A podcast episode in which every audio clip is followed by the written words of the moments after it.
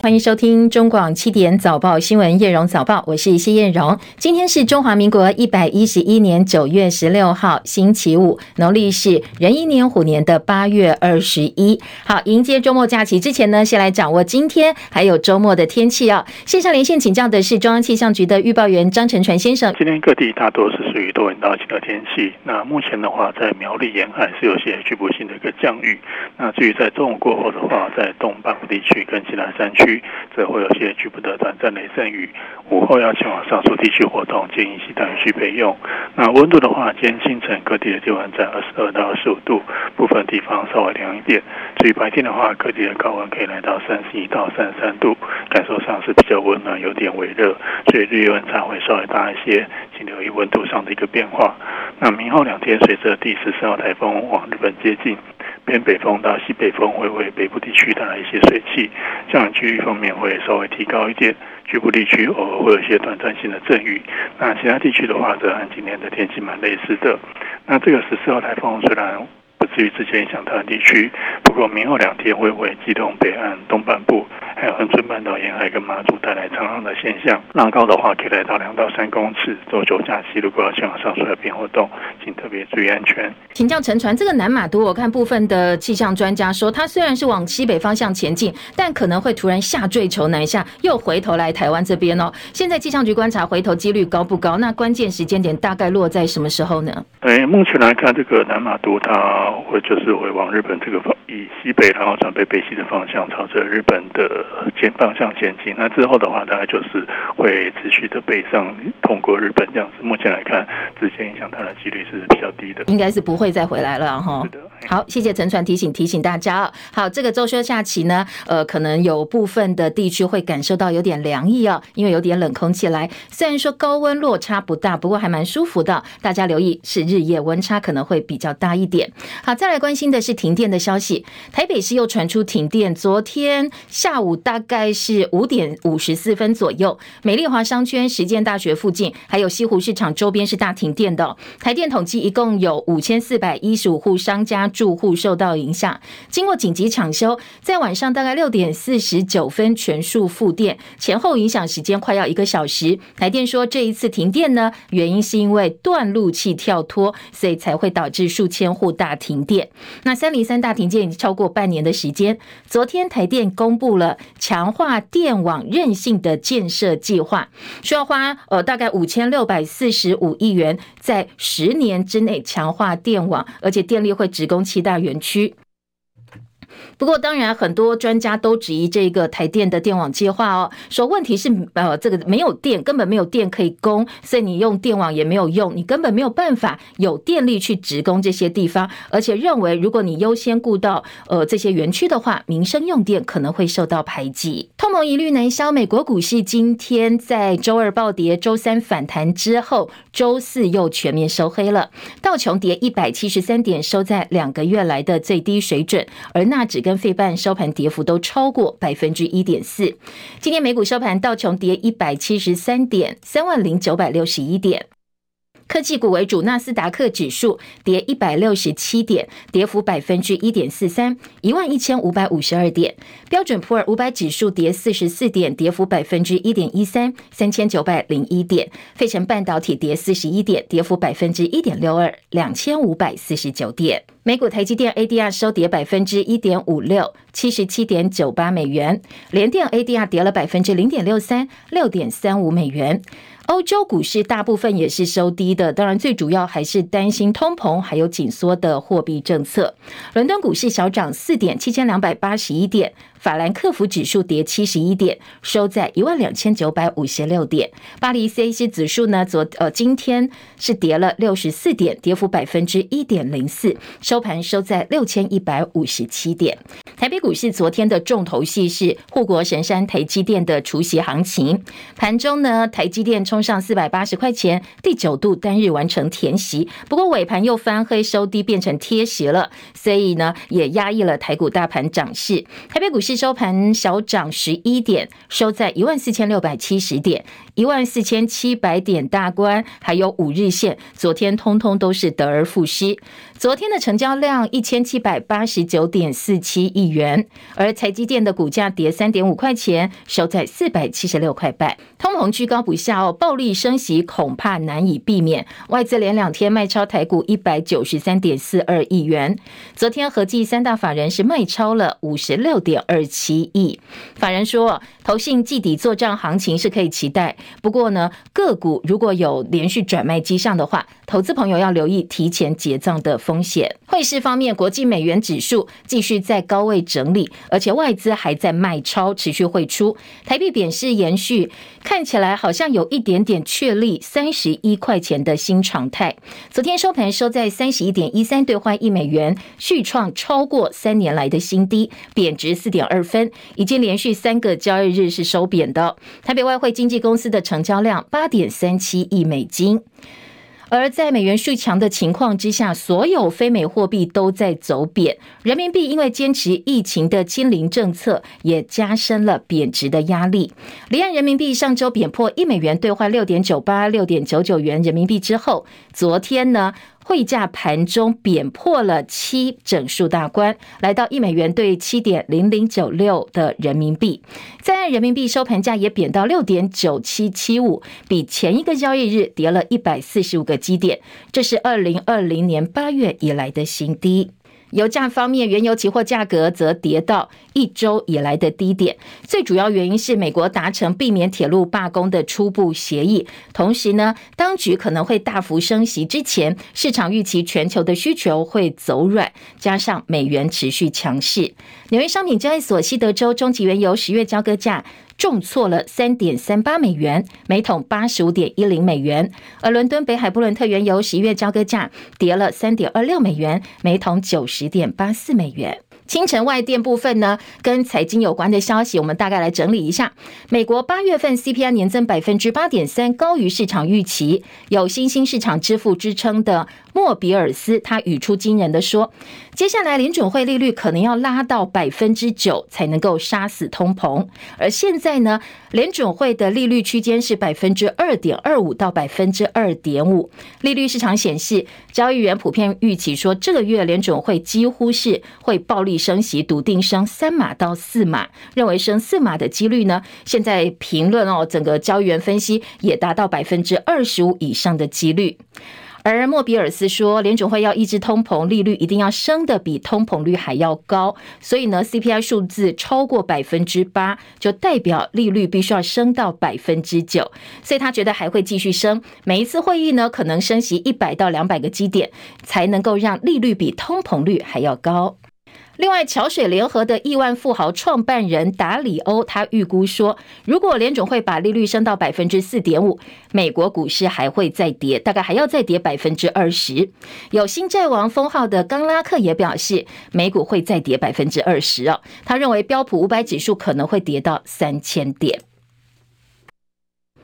俄罗斯总统普京跟大陆国家主席习近平会谈，他承认中国大陆对乌克兰的担忧，也谢谢大陆的平衡立场。普京特别强调坚守一个中国原则，而且呢，他公开谴责美国跟所谓的附庸国家在台湾海峡的挑衅行径。切海伦的报道。俄罗斯总统普京和中国国家主席习近平在萨马罕上海合作组织峰会期间会晤，而此时也正值乌克兰战争的关键时刻。根据报道，俄军在乌克兰部分地区失去据点。美国有线电视新闻网 CNN 和英国广播公司 BBC 都报道，普亭透露，中国对于俄罗斯蛮山的入侵乌克兰产生了疑问和担忧，而他能够理解。BBC 报道，尽管如此，但普廷在乌兹别克发表谈话时，还是感谢了中国的平衡力。立场，并且声称美国试图创造一个单极世界将会失败。习近平则表示，作为大国，中国愿意和俄罗斯合作，在涉及彼此核心利益问题上相互的有力支持。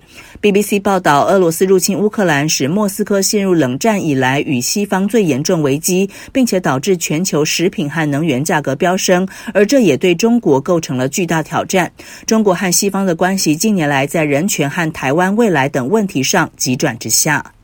记者戚海伦报道。为期两天的上海合作组织峰会在中亚乌兹别克登场，所以中国大陆跟俄罗斯两国的领导者习近平还有普亭也在这个场合进行了双边会谈。因为俄罗斯军队现在在乌克兰战场是节节败退，所以接下来北京会不会提供俄罗斯援助呢？引起各界的关注。美国白宫国安会发言人科比他公开对中国大陆再喊话说，希望俄乌冲突上不要支持俄罗斯。他说，全世界都。应该一起反对普廷正在做的事情，而且他说，现在并不是跟普廷先生有任何往来的时候了。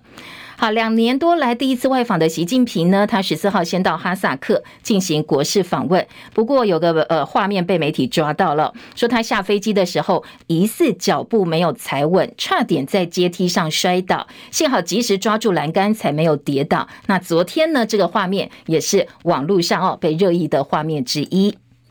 天主教教宗方济各跟习近平最近都在哈萨克的首都。习近平是为了国事访问到哈萨克，那教宗呢是到当地参加世界宗教领袖大会。梵蒂冈有个消息人士对外表示，梵蒂冈告诉中国说，方济各愿意在习近平在当地的时候双方见面，不过呢被中国大陆给婉拒了。中方说感谢这份好意，但是习近平的行程表抽不出空来，所以呢是给了一个软钉子碰。方济各七月接受路透社访问的时候，曾经表示希望梵中主教任命临时性的协议能够在十月份续约。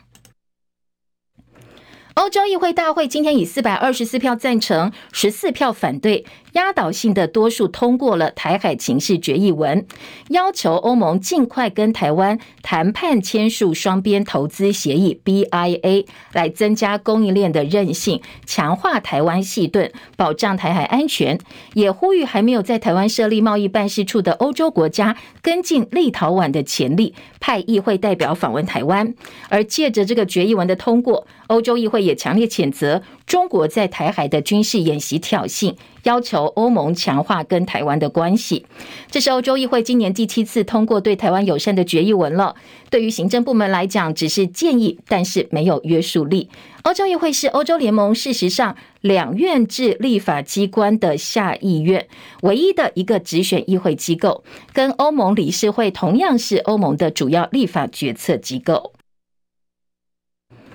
而美国参议院的外交委员会昨天审议通过新版本的台湾政策法，大幅淡化或者是删除本来要提升台美外交关系的敏感条文。不过呢，这个法案对台湾的军事援助总金额达到六十五亿美元，而且特别注明是无偿提供。而这个法案距离立法院完成还有很多的不确定性，必须赶在本届国会明年一月期满之前送到参众两院全体审议跟表决通过。之后，再交给美国总统拜登签署才能够生效。现在面对其中选举的压力，政党跟国会议员来看这个法案，其实是各有盘算的。所以接下来拜登政府怎么样拿捏跟中国大陆的关系，可能会左右这部法案的存废。昨天，总统府发言人张敦涵说，这个法案强化台美安全合作，深化台美的经贸关系，提升台湾的国际参与等等，有助多方位的促进台美合作伙伴关系。大陆外交部发言人毛宁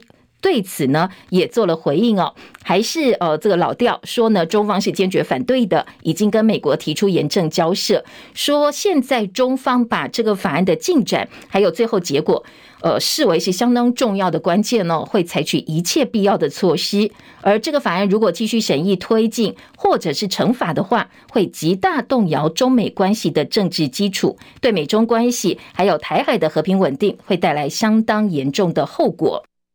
好，这是中国大陆的官方回应。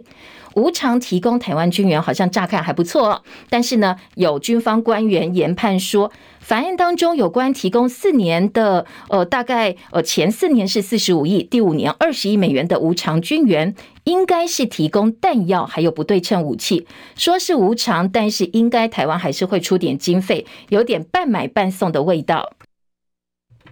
部分的军事专家接受媒体访问也说，天下没有白吃的午餐，所以很担心，如果这个法案如果真的成立的话，等于是以后我们只能够买美国武器了。长远来看，就是美方指导台湾建军还有作战的规划，我们的国防恐怕哦会失去建军的主导性。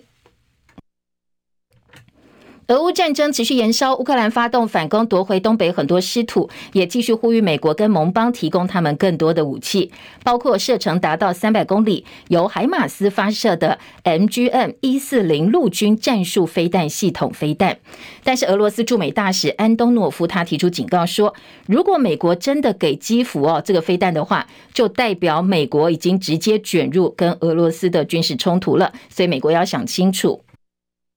而乌克兰在东部战线不断推进，美国有线电视新闻网 CNN 的报道说，这比俄罗斯军队三月从基辅周边撤退还要惨痛的失败，败得更惨。俄罗斯已经不再是北大西洋公约组织的对手了。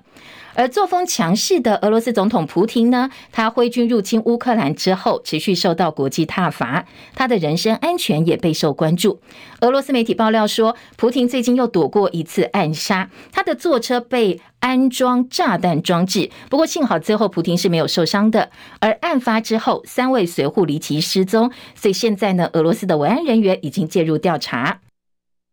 而乌克兰总统泽伦斯基，他闪电走访刚刚从俄罗斯军队手中收复的伊久姆之后，他回到了基辅。不过回到基辅哦，也是呃相当多的隐忧，安全上的问题，因为传出他碰到了一场车祸，他的驾驶严重受伤。不过泽伦斯基本人呢是轻伤，没有大碍，已经医疗，呃，现在确认哦是没有生命上的问题。好，在英国女王过世之后，国葬的消息，现在呢，各国回复英方说，女王国葬要出席或者是不出席呢？我们已经确定了。那邀请呃，这个回复的日期是在今天截止。国葬当天预计会有超过一百位国家元首齐聚在伦敦对女王致敬。如果把眷属跟其他官员通通算进去的话，外国宾客总数估计可能会超过五百人。除了大英国协成员国能够组成比较大型的代表团，大部分的受邀国家只能够由元首或该国另外指定的官方代表，还有加一个宾客一起随行。俄罗斯、白俄罗斯跟缅甸这些国家是没有获邀参加葬礼的。对此，莫斯科方面批评说，英国此举是对伊丽莎白二世的亵渎。尽管首相办公室跟外交部一再强调不会利用国丧这些行程来进行国际政治工作，不过英国《泰晤士报》援引几个官方人士的话说，首相特拉斯已经规划好在国葬前后跟美国总统拜登等少数特别重要的盟友低调的举行双边的会谈。英国查尔斯三世要跟安妮公主还有她的弟弟妹妹一起在女王停灵的国会西敏厅帮他们的妈妈守夜。十八号接见受邀出席国葬仪式的各国元首。而查尔斯三世继承王位之后呢，曾经在他旧官邸服务的员工，现在好多人都接到被裁员的消息，所以工会批评说，呃，在女王下葬前做出裁员、大规模裁员的决定哦，说这个新的英国国王太无情了，还说呢，这一次宣布裁员的规模跟速度简直是冷酷到了极点。国内的疫情焦点，国内新增四万五千两百六十九例的新冠肺炎本土个案，那本土病例已经连续三天破四万例。相信听众朋友身边哦，现在已经感受到，可能确诊的人真的是越来越多了。那在县市分布，以新北市单日新增九千七百七十五例最多，接下来是台中市五千八百五十四例，台北也有五千四百零一例。新增的境外移入两百零一例，五十七例死亡，还有一百八十六例的中重症。在中重症部分，三例儿童重症分别是一例笑吼，两例是 Miss C，现在都在加护病房治疗当中。好，整个疫情从二零一九年爆发到现在，马上就要满三年的时间。世卫秘书长唐德赛昨天说，全球大流行渴望结束，接下来的疫情方向是小规模的传播，所以叫各国把握机会终止疫情。国内什么时候可以解除入境的边境管制呢？现在有专家跟指挥中心建议说，入境检疫三加四应该改为零加七哦。昨天指挥中心也做了回应，发言人庄人祥透露说，最快最快十月份有机会从现在的三加四改为零加七的入境检疫。还有去年在疫情高峰期，到底谁挡民间采购 BNT 疫苗持续成为选战的焦点。国民党团昨天指控现任的卫福部长薛瑞元，还有行政院的副院长沈荣金。搓掉了工商协进会以及全国工总买疫苗的计划，还说呢，沈荣金亲自打电话给当时的工商协进会理事长林柏峰，叫他不要给政府找麻烦了。好，被点名的两个当事人哦，昨天都加以驳斥。王爷公还是妈祖婆在托梦，我说我去阻挡工商协进会购买疫苗，我本人。绝对没有，我不会去阻挡我们这些产业界、哦企业界去买疫苗。好，前面是薛瑞元哦，后面是沈荣金。那薛瑞元还说是做梦梦到吗？妈祖婆托梦吗？他说他没有。而当时的工商协进会理事长林柏峰昨天也还原了当时的状况，没有说找麻烦的这一类，没有这个。呃，客客气气说，民间来关切是说国家已经有准备，不需要民间捐助。好，林柏峰的说法是，政府给的回应是，呃，国家已经有计划买了，所以不需要民间捐赠，态度不错啦，没有说要呃他们给政府找麻烦这样的话。但是呢，也有其他媒体访问到，呃，工商团体的干部们，这些干部们私下说，现在是选举，不方便讲太多，只是大家当时都很急，都想要买，但是呢，政府真的是不希望大家买哦，才会有所谓政府叫大家不要找麻烦的说法。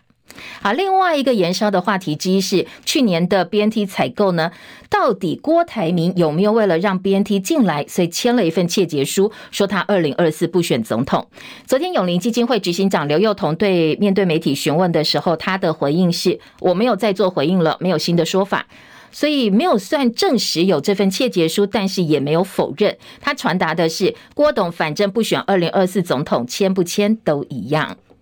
而慈善基金会慈济慈善基金会呢，最近透露，去年买 BNT 的时候，曾经被政商界劝退，外界质疑民进党台北市长参选人陈时中的声浪不断。资深媒体人周玉蔻呛国民党台北市长参选人蒋万安，说他是胡乱攀扯，还呛瞎说我要揭露你爸爸当年开房间的丑闻。好，对此呢，蒋万安昨天回应，他昨天晚上的说法是：我是候选人，你有事冲着我来哦，不要针对我的。家人，而昨天白天，他则说他对台北市的选民有信心。我不怕那些恐吓、抹黑、抹红或抹黄，这些都是过去二十几年前的事情。我相信台北市民的格调不会被这些事情所影响。实际被打成中共同路人，台湾人民不会接受。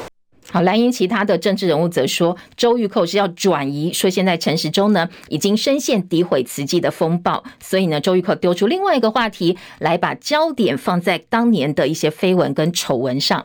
日本政府九月二十七号要在东京为已故前首相安倍晋三举行国葬。总统府发言人张敦涵证实，总统呢指派了台日关系协会的会长苏家全、前立法院长王金平，还有我们的驻日代表谢长廷，组成了一个代表团来出席安倍的国葬仪式。好，听得出来哦，这三位是跨党派的院长级成员，也显示出我们对日方的重视，还有台日的情谊，还有深厚的情感。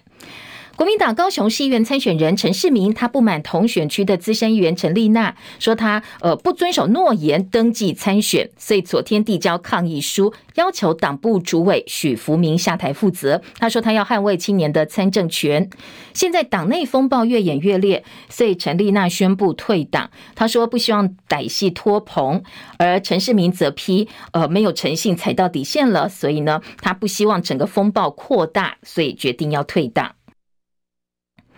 酒驾零容忍，台中市议员参选人林义伟因为酒驾被查获，所以他宣布退选，而且要退党哦，不止退选。但是这一把火现在烧到了花莲，因为民进党花莲县长参选人古拉斯尤达卡，他也曾经有酒驾前科，所以国民党说，哎，那现在呃这个林义伟因为酒驾退选，古拉斯是不是也应该退选呢？对此，民进党花莲县党部主委严宪宗说。呃，古拉斯的酒驾发生在二零一四年，并不是现行犯，当时他也不是民进党党员，所以呢，之后他又没有再酒驾了，所以两个情况不其实不太一样。从昨天深夜到今天早上哦，在网坛消息部分最关注的就是，呃，曾经的网球球王、世界排名高居第一的巨星费德勒，费德瑞奥部分的翻译不太一样，他宣布要退休了。他曾经拿到二十座的大满贯冠军，他说呢，下周参加完伦敦举行的拉沃杯将是他生涯最后的 ATP 赛事。他在 IG 发文说，过去三年经过伤病还有手术的挑战，他很努力要恢复完全的状态，但是呢，身体跟能力还有极限。最近传达给他自己的讯息是：你已经四十一岁了。不过呢，他并没有完全要真正的不打比赛。他说以后我还是会打比赛，但是呢，这个比赛就不是四大满贯赛或任何 ATP 的巡回赛了。确实哦，费德勒呢受到膝盖伤势的困扰，在去年温布顿八强落败之后，已经超过一年没有比赛了。好，这位网坛巨星结束了他史上最伟大的选手生涯之后，他也特别感谢球迷带给他的支持跟力量。他说：“没有球迷，就算成功也会觉得很孤单，而不是喜乐跟力量。”那接下来呢？他期待跟大家在其他的场合再见面。记者陈凯的分析报道：费德勒从去年温布顿八强出局以后，已经超过一年没有出赛。今年初他预定在温布顿复出，然后改成他自己一手催生的拉沃杯，最后再回故乡打。巴塞尔公开赛，但计划一延再延。费德勒出席今年温布顿中央球场百年庆时，还表示希望再回来一次，给了球迷希望。拉沃杯，他更邀请纳达尔、乔科维奇跟莫瑞四大天王首度合拍组成梦幻欧洲队。但上周他又传出膝盖积水的消息，终于宣布球迷最不想听到的退休两个字。费德勒说自己从巴塞尔的小球童开始爱上网球，以前看着场上巨人一般的球员，好像奇迹，他也开始梦想。这些梦想让他更努力训练，并且开始相信自己，展开这场神奇的旅程。直到今天，过去三年的受伤跟手术是很大的挑战。虽然他努力恢复，但不如预期。他也知道自己的能力跟极限，身体告诉他的讯息越来越明显。他已经四十一岁，过去二十四年来又打了超过一千五百场比赛。费德勒说：“这不可思议的二十四年，好像二十四个小时一样快。”他旅行超过四十个国家，跟球迷一起感受快乐、痛苦以及强大的生命力量。这个决定痛苦，但也甜蜜。他会想念巡回赛的所有，但同时也庆祝这一切。他觉得自己是地球上最幸运的人，拥有打网球的特殊天赋，达到了自己没想过的成就，又打出没有预期的长久生涯。网球对他的慷慨超乎他的想象。现在时间到了。他谢谢妻子米尔卡跟家人、球迷以及竞争的对手，共同成就今天的他。费德勒表示，以后他会继续打球，只是不是巡回赛，也不是大满贯，但他永远不会离开网球。二零零三年，费德勒首次拿到温布敦，一直到二零一零年的澳网，这七年间的二十七次大满贯赛，被费德勒拿了十六座冠军。即使纳达尔的左手上旋抽球刚好是单手反拍的费德勒克星，每年法网总是卡关，仍然写下连续二十三场大满贯的四强纪录。费德勒只花了六年时间就追上山普拉斯，打了十二年才累积的十四座大满贯。从二零零四年到零七年这四年的巅峰时期，胜率高达九成四，更保持连续两百三十七周超过四年的球王纪录。二零零九年，他终于拿到生涯第一座法网，旋即在温布顿封王，成为新任大满贯纪录保持人。二零一八年澳网，他成为史上首位二十次大满贯得主时，纳达尔也累积到十六座。最近五年，乔科维奇更豪取九个大满贯。反观费德勒这三年，则开了三次膝盖手术。今年两个人终于先后超越费德勒，但他在巡回赛一千两百五十一胜，一百零三座 ATP 冠军，包括两百零八次的大师赛冠军，外加六座年终赛冠军，仍然是史上第一。记录可以被超越，但费德勒在场上展现的无比冷静、智慧跟优雅气质，没有人比他更能诠释网球运动的精神。中广记者陈凯报道。好，确实又是一个时代的结束哦。也谢谢费德勒在过去几年带给大家相当多精彩的比赛。另外一则体育比赛最新的赛况，刚刚我进录音间前才打完的，寻求卫冕的台中华队在 U 十八世界杯青棒锦标赛，今年是五连胜，B 组龙头之资呢进军复赛之后，跟美国队交手，结果我们打赢了，我们六比二打败美国队，又往这这个冠军呢迈进了一大步。好，七点三十五分要进早报新闻的第二阶段，立刻进现场。广早报新闻。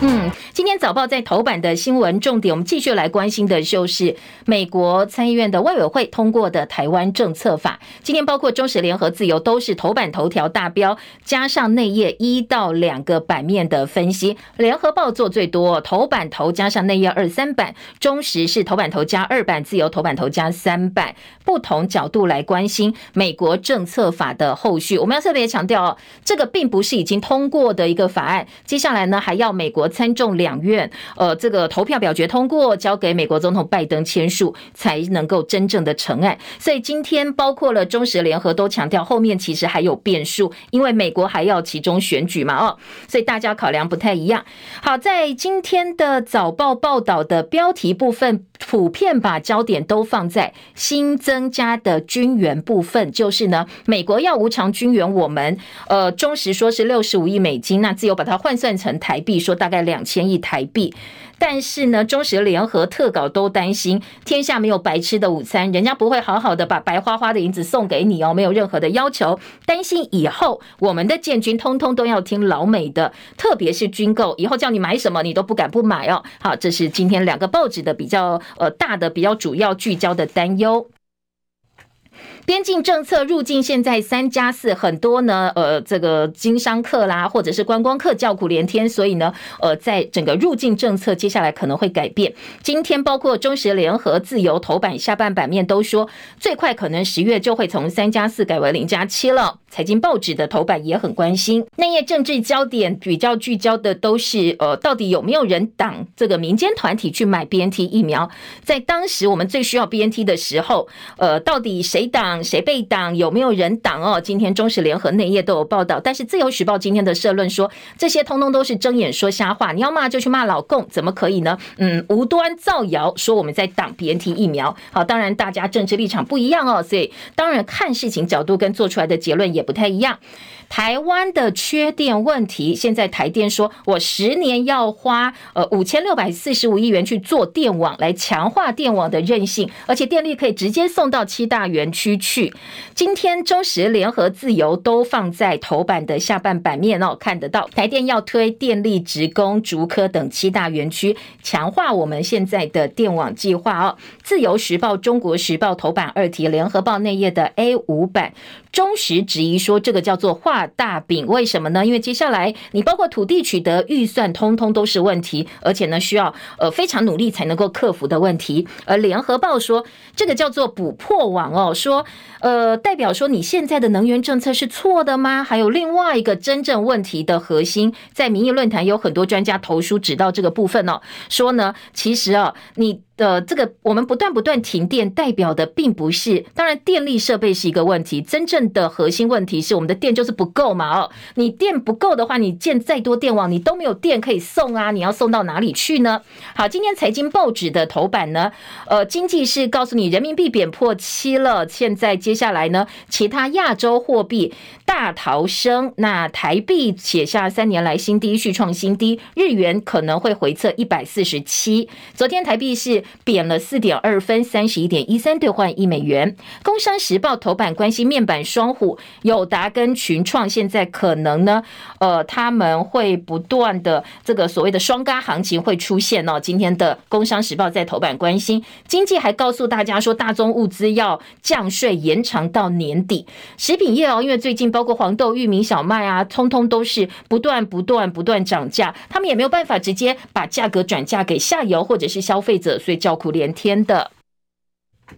以上是今天各个报纸在头版的几个新闻聚焦，继续来听听看哦，在大标题跟内容还有哪些补充的报道？联合报头版头说，台湾政策法增加军援，美国参院外委会通过新版，那我们的代表处更名案现在呢改为是类似国会建议案，就是建议你这么做，当然你可以不要做。联合报今天在头版跟中国时报一样哦，都做了。表格来对照昨天通过的法案版本内容，跟先前流传出来的有做了哪些细部的修正，两个版本的对照，还有后续的立法流程。联合报告诉大家说，其实还有参院审议、众院审查、白宫签署，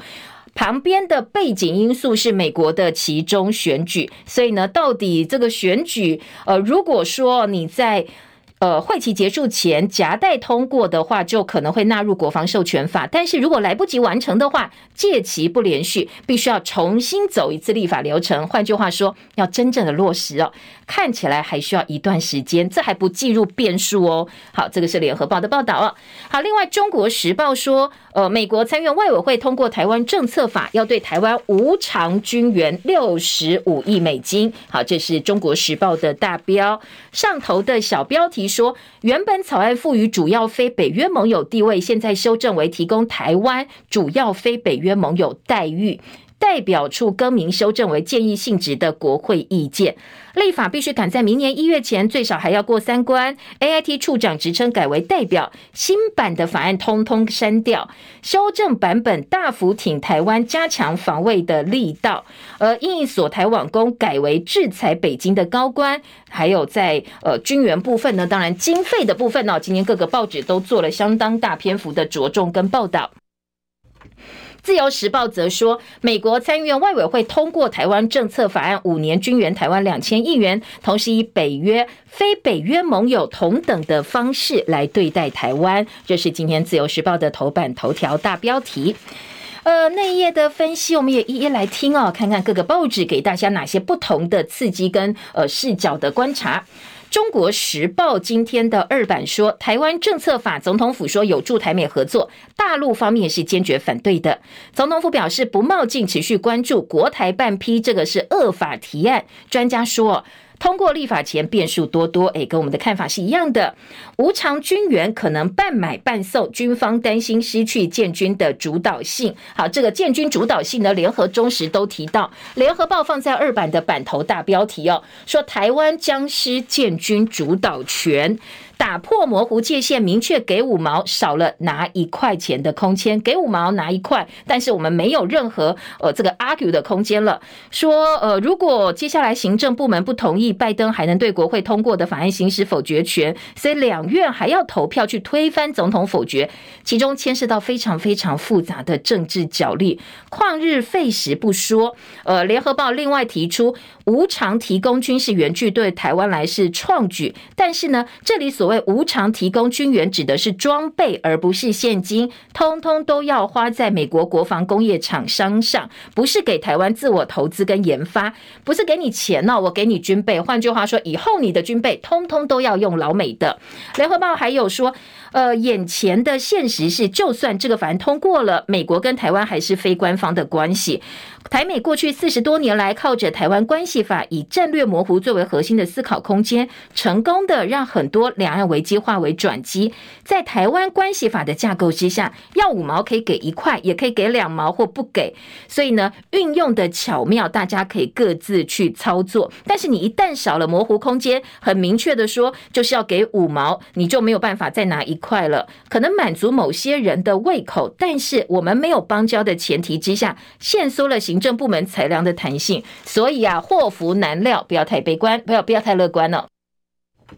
这是联合报的报道，还有在郭正亮的部分说，二零二七是中共犯台的高危险期吗？这一次哦，提供的呃军援以及台湾非北约盟友待遇，这个政大的政治系老师杨永明说。这个法案对于台湾的内涵，相对于是全面的军事介入，建军训练、后勤到作战全方位。我们真的要让老美介入吗？通通都交给他管哦。另外，郭正亮则说，这等同宣告美国不会出兵来帮忙台湾，你们要靠自己哦。好，这是联合报，还有中国时报说，呃，这个呃，美中现状很难撼动，挺台妥协再度推进。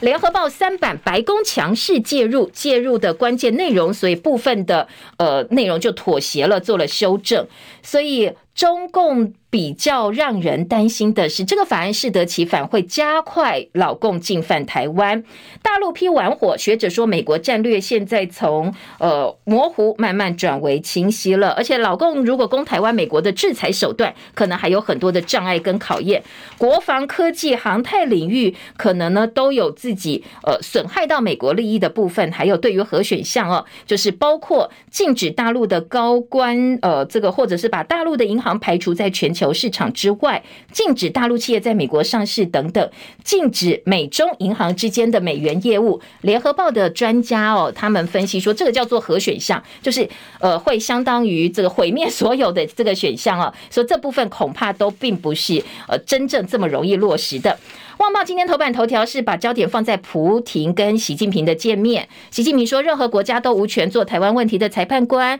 蒲亭呢，则重申一个中国的原则。联合报的报道也是这个部分，说习近平重申一中，反对外部势力的干预。蒲亭力挺，讽刺美国丑态毕露，还有实现祖国完全统一，接下来可能会纳入中共党章。联合报的两岸新闻版。二十大修党章，香港媒体说，两个确立全过程人民民主可能也会写进去，解决台湾问题啦，实现台湾的祖国，呃，这个实现中国大陆所谓的祖国统一，是这一次二十大的重点之一。好，另外，IPAC 挺台湾，自由时报说，他们呼吁国际对中国有实质上的制裁，谴责北京升高军事威胁，要推动国会议员访问台湾，这是对华政策跨国议会联盟。IPAC 他们会议结束了，发布的公报内容。南韩的新总统尹锡悦在联大期间要跟美日双边高峰会，这是日韩隔了三年之后再度的高峰会。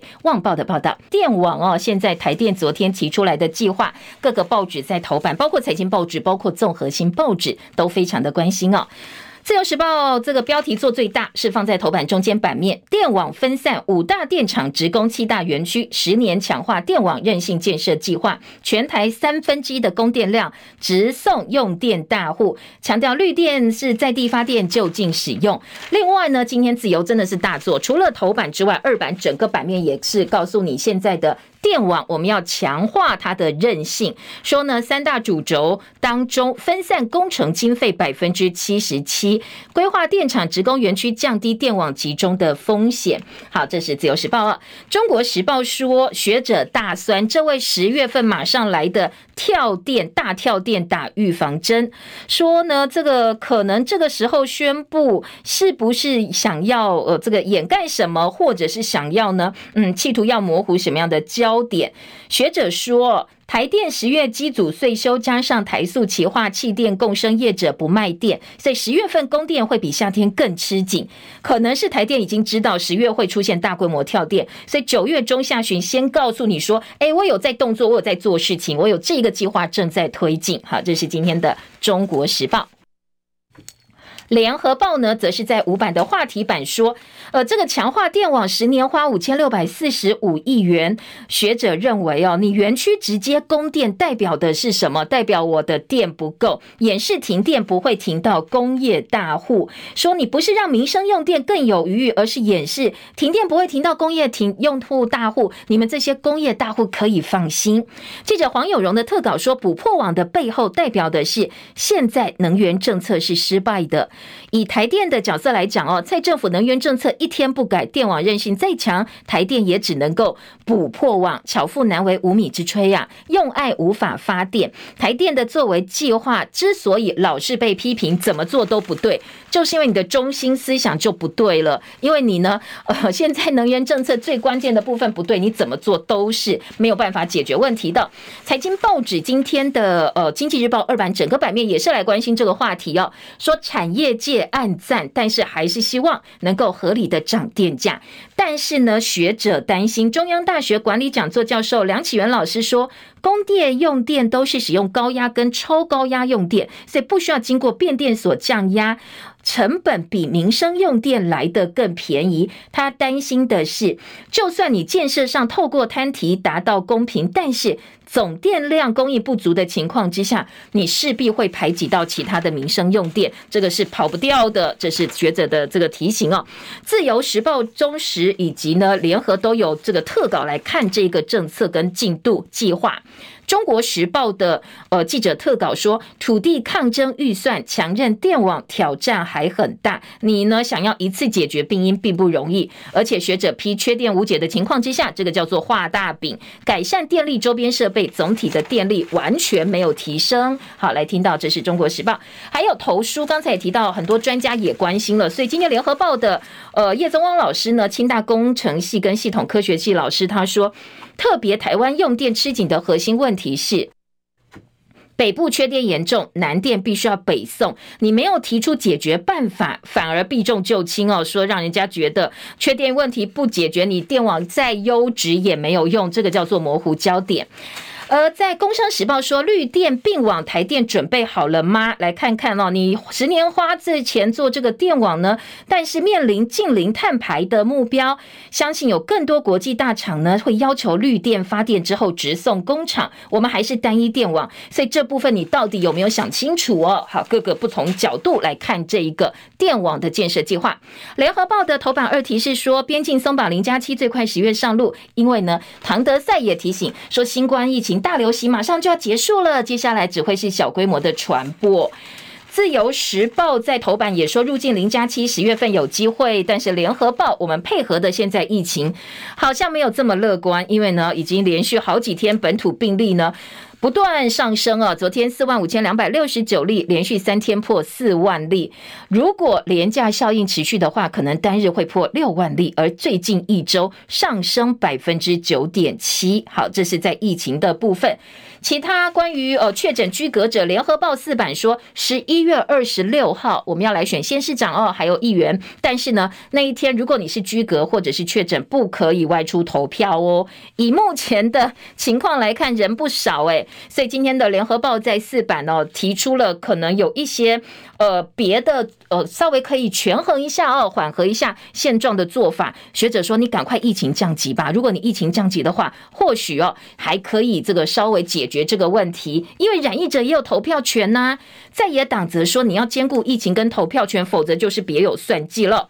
但是这个确诊好像不会分蓝绿嘛哦，所以应该都是支持者都是会受到影响的。